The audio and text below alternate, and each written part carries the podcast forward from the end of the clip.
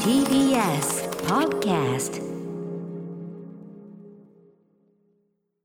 はい火曜です垣さんよろしくお願いしますよろしくお願いしますいかがお過ごしですかこのところは目がずっとかゆい目目が飛び出そうな件はどうなったんですかその花粉とねあのあなんだ気圧のではい、うんうん今はですね目頭がとにかくかゆいあそうのフェーズに来ておりまして、はいで起きてる時はやっぱ理性が働くから書かないんですけど、ええ寝てる時寝てっるて時ねはいやっぱもうもはやなんていうのそうね無意識でやっちゃいますからね本能じゃないですかうんうんうんうん書いてて朝起きたら赤くて結構ね書いちゃダメなのはやっぱ同じですよねそういうのはねすごく嫌な気持ちあです本ね当こういうのはやっぱかおゆかゆおです薬で抑えるしかないというやつなんですかねそうですね大変ですよね花粉ねお疲れ様でございますでもフェーズがあるんで すねそのね目ん玉飛び出そうフェーズからのまあ、あの天気にもよってあーそうかそうかだと思いますけどねまあでも大変ですね春が近づいてるということですよ、まあまあまあ季節は巡るというのはまあお大事にというかね、ははいい感じでございましてそんな中ですね、はい今日はあのオープニングは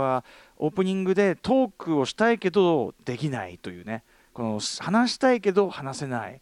あのなんならこの何を言ってもその話せないということ自体も話しちゃいけないのかみたいな何そういうジレンマのお話を怖いしたいと思います。アフターシックス ジジャャンンククシショョンン After Six Junction.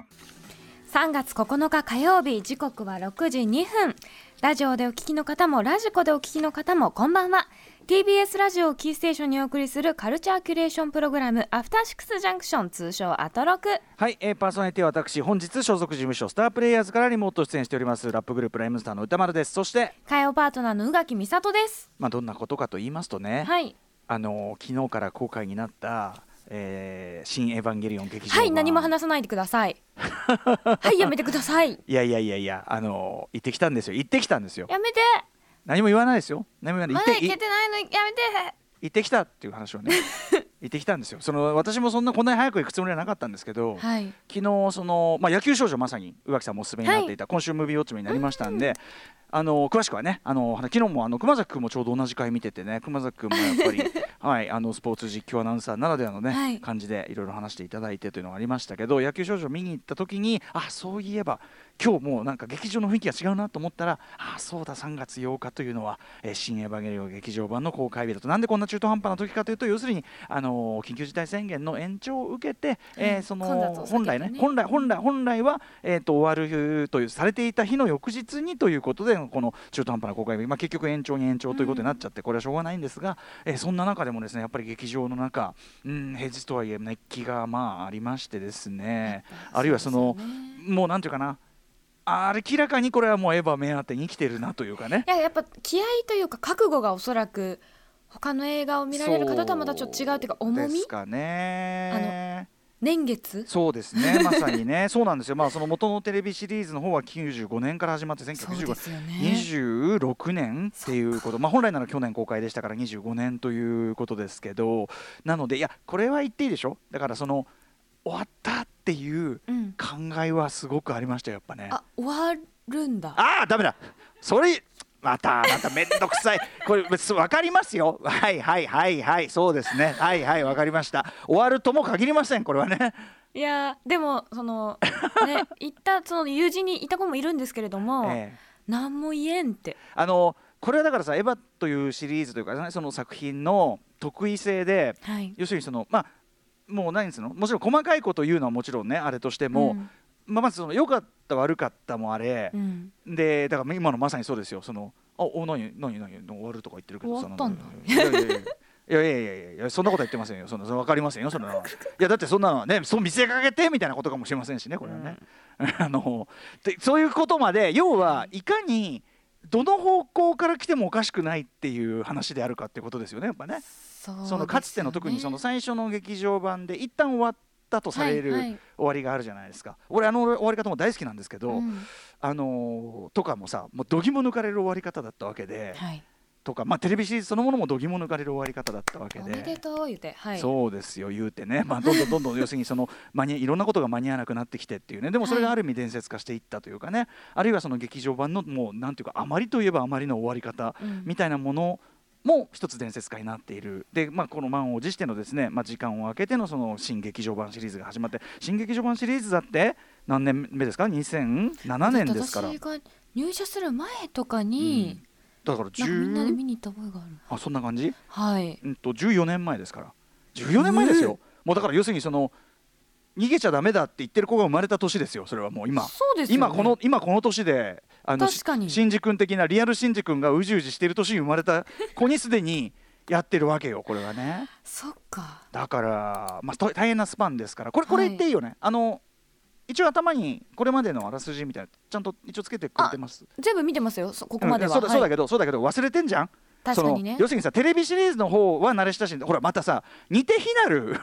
ちょっ似とまたて違い非なまるす展からね開じゃないですもかはや新劇場版の方一は回時間空くとどれが一番新しいんだっけみたいにもなるしそうですよ皆さんご存知のあのキャラクターとかだって違う人ですからそのテレビシリーズのそ方うですとよはねそう新しそうく出てきたりもするし全然違う話だったりもするんで多分皆さんお忘れでござんしょうって感じであのーいやちゃんとやってくれたりもするんで私のね記憶だと最終的に連弾してましたあ薫君とねはい連弾そうですね最終的にじゃないと思うんですけ ど最後は違うと思いますけど、まあそうなん9ではすけねどあのー記憶がうん連弾いやでもこれだってさ、はい最初上波級ときてねこれ上波級なんだから、あじゃあ3部作なんだって普通思うじゃない、うんそしたら9の時点でさ終わってないやんっていうえやっぱそのえそうそのこれがあるからエヴァっていうのはねだからそそうの私の先ほどさい大変失礼いたしましたこれわかりませんよそんなものはね、えーあー早く見に行きたいこういうことがあるから早く見に行きたいなんかその何でも昨日あちなみにですね昨日の、えっと興行収入という点ですごいです「新エヴァンゲリオン劇場版」初日興収8億円、えー、高観客動員数50万人突破大ヒットスタートということでやっぱり平日の公開にもかかわらずやっぱりということなんですよね勢いがもうやあっのぱもう前作比でもすごいことになっねているそと、の瞬間に見に行きたいっていうあそうだからまさにその見ないと語れないしでそう見た同士ではなんとかなるけども見てもうない人とも語れないですしね手 も足も出ない状態なんで。ということなんですよ。なので早、く見あに行かなきゃ大変失礼いたしました。そうですよね。先ほどちょっともうこの放送以外の分、宇垣さんが来る前に、あ、よかったよかった。だから宇垣さん来る前でよかったで すよ。いろいろいろいろ言ってましたよ。ねそうなん思うとだころ言ってましたよね早く見に行かなきゃというね僕はあのちなみにあのーマーベル・シネマテック・ユニバースの「エンドゲーム」という作品ありましたよね、はいインフィニティ・ウォーとはいはい2部作で終わっ、あまあ、い一区切りすると、うん終わるじゃなくて一区切りするとあの時ちょうど第一長警視戦でございましたんであそっか退院してうん一番最初にやっぱりしたことはエンドゲーム行くってことでしたからそうですよねやっぱりこれは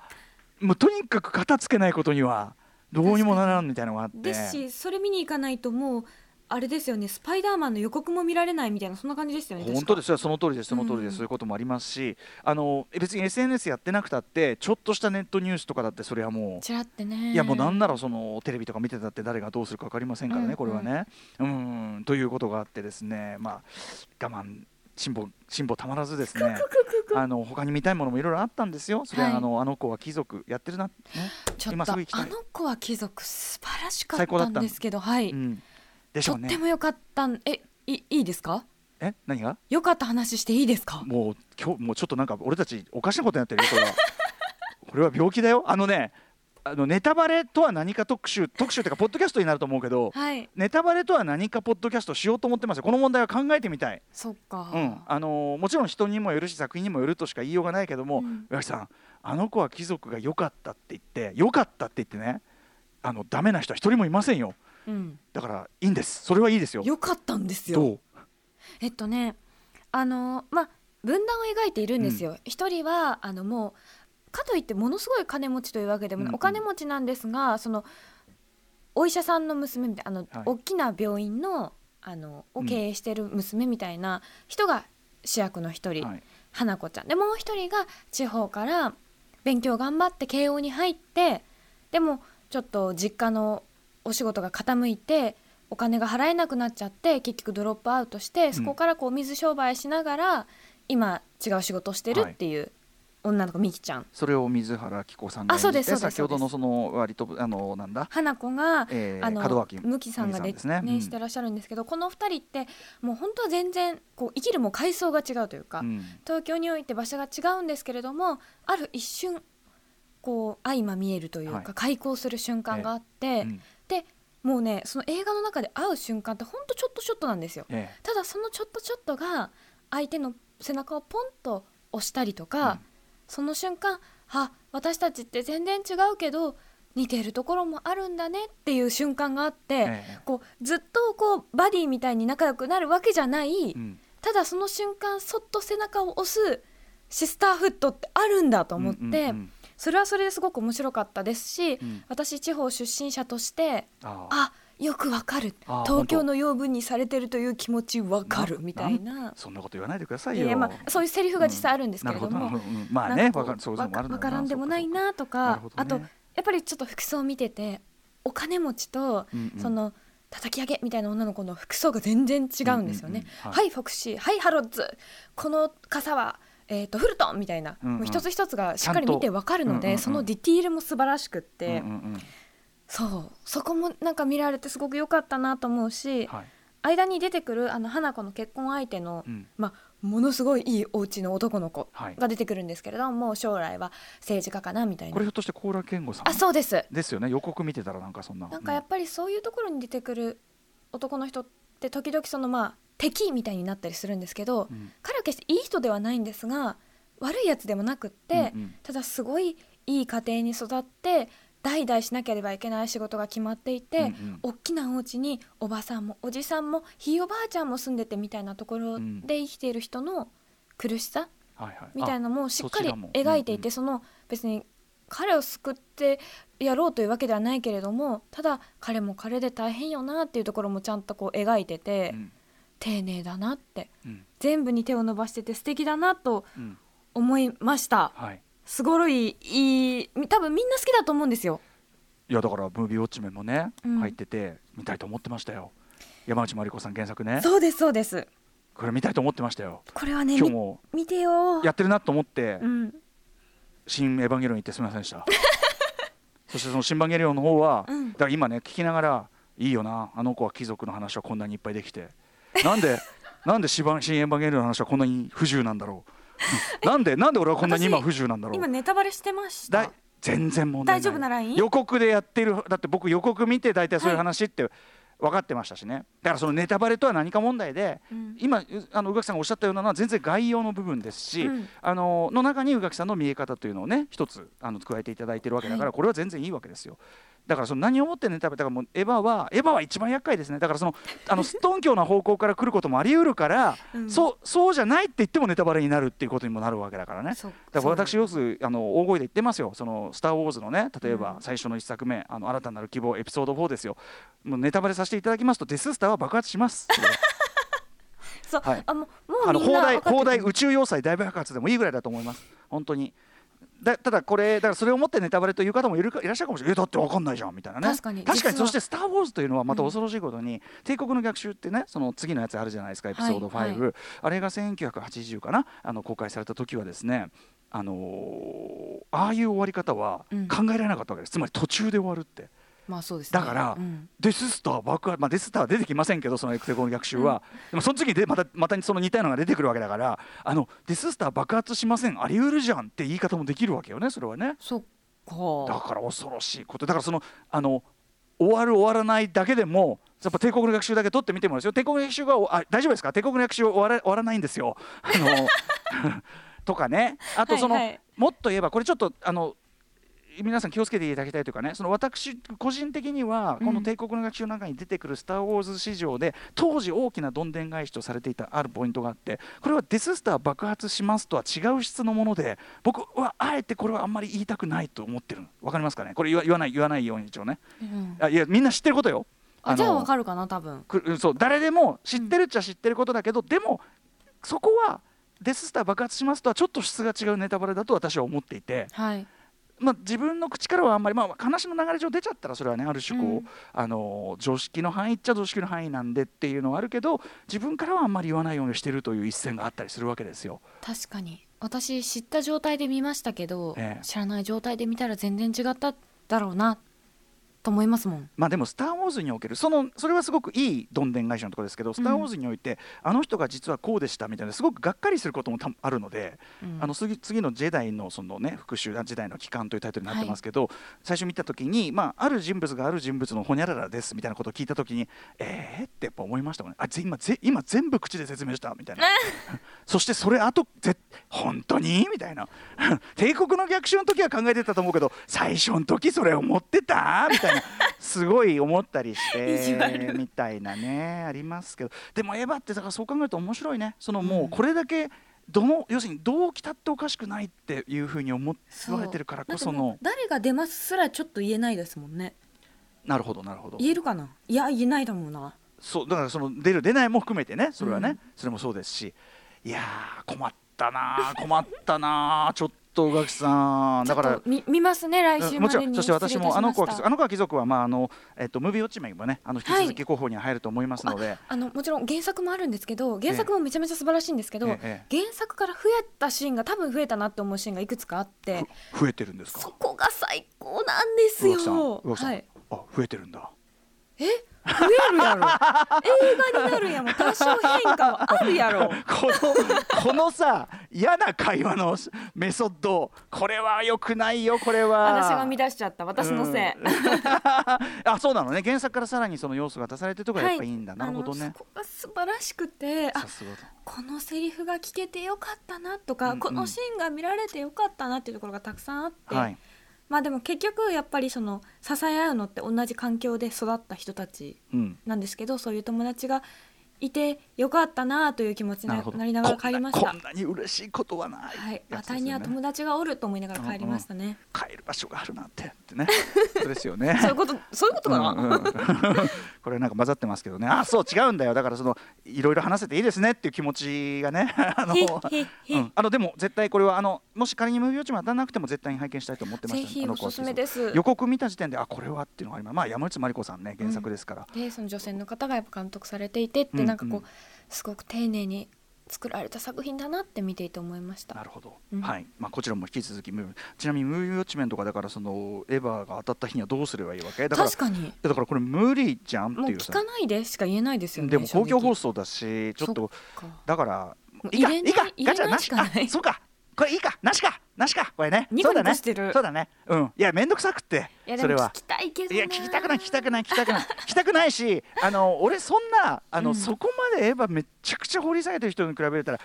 あのねい正直言っていいあのよく分かってないとこもいっぱいあるんだまこあれ。そうなんですよね。考察ってし始めたら割とキリがないタイプのね、う作品ん、で。もっと詳しい、え、ここどういうことって、今これはどのどういう状態なんですかとか、あの、あとこの作品内におけるこの用語はどういう意味で言ってるんですかみたいなのをすごく質問したいところもいっぱいあったりなんかして、ねえ、なんで、あ、じゃあなしでいいということでこれはね、エヴァシーンは悪ね。い顔してらっしゃえるえ、シーンはそんなもうエヴァンゲリオンの皆さんにお任せしますんで ね、差し差し上げますんでこちらね。お好きな人本当に掘りますもんね、うんもうなんか好きって言えないわって思うぐらい、うんただその熱狂的っていうところとはまた別に僕もやっぱ全然そのあのもちろん好きは好きで好きぐらい言っていいですよね、うんうんも好ちきろんはもちろん好きで、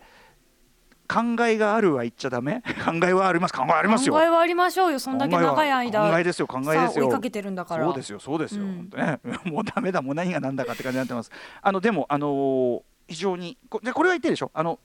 見る価値ありというか見てよかったあのうん間違いないです間違いないでじすゃそあこは見に行こうそういう意味では「エヴァンゲリオン」ってなんか思ってたより幸福なシリーズにちゃんとなってるなというふうにも思いますあ。らそういうことですね。いろんな不幸なことになったりするシリーズもありますからね。これはねどれとは言いませんけどね。えーということで、はい、えー新エヴァンゲリオンを見たけど何も言えなかった話と、えー、宇垣さんが見たあの子は貴族一押しの話でございました。あれ古川さんがでもエヴァ関連の特集も計画しているよって、えーばかあのでもそれはネタバレにならないもう側の側の側の側の側の側の側の側うん側の側の側の特集などんで、ね、のキャラが好きみたいなそういうのああそういうことですそういうことですそうそうそうそううんあのーそういうキャッキャウフ系の特集まあでもたとなおかつ側だけどためになる特集なんていうのをね、あの用意しておりまあこの番組ならではの切り口で用意しておりますので楽しみでございますはい、よろしくお願いいたしますさあということでえー本日のメニュー紹介いってみましょこの後すぐは声優エッセイスト日本 SF 作家クラブの会長池澤春菜さんが登場ですおすすめの小説をご紹介いただきますうはい、えーそして7時からのライブダイレクトは秋葉原もぐらとの月一コラボレーション企画、えー第2弾でございます、えー番組初登場コレートさんです、えー本日3月9日といえばミックの日ということで、えー本日は初のミックオンリーミックスを披露していただきますその後7時40分頃からは新概念提唱型投稿コーナー心に残る褒め言葉をエピソードとともに紹介する「マイスイート褒めこんなに嬉しいことはない」ですそして8時台の特集コーナー「ビヨンドザカルチャーはアジアンミュージックジャンクションモンゴルヒップホップ特集 by 島村一平さんアジアの良質なダンスミュージックを紹介していく不定期シリーズアジアンミュージックジャンクションはいということで今回はですねこの特集はあの先月発売されて私も帯のコメントを寄せている本「ヒップホップモンゴリア因果紡ぐ人類学」えーがですね、まあ、その非常に勉強になったし非常に近しい国で、まあ、なんていうかなヒップホップのグローバル展開というのの一つの本当に興味深い成功例あるにもかかわらず僕全然知らなかったという、まあ、その反省も踏まえましてですね、えーこの本の著者で長年モンゴルのヒップホップを調査し続けてきた文化人類学者の島村一平さんを迎えしてモンゴルのヒップホップ、えー一体いつ生まれどのように発展してきてどのように、えーラップしてきたのか、えー現状どんな感じになっているのかというあたりを実際に曲を聴きながら解説していただく特集となっております。番組への感想や質問などリアルタイムでお待ちしておりますアドレスは歌丸 @tbs.co.jp 歌丸 @tbs.co.jp まで読まれた方全員に番組ステッカーを差し上げます番組では Twitter、LINE、Instagram も稼働しております。各種フォローお願いいたします。それではアフターシックスジャンクション行ってみよう After Six Junction.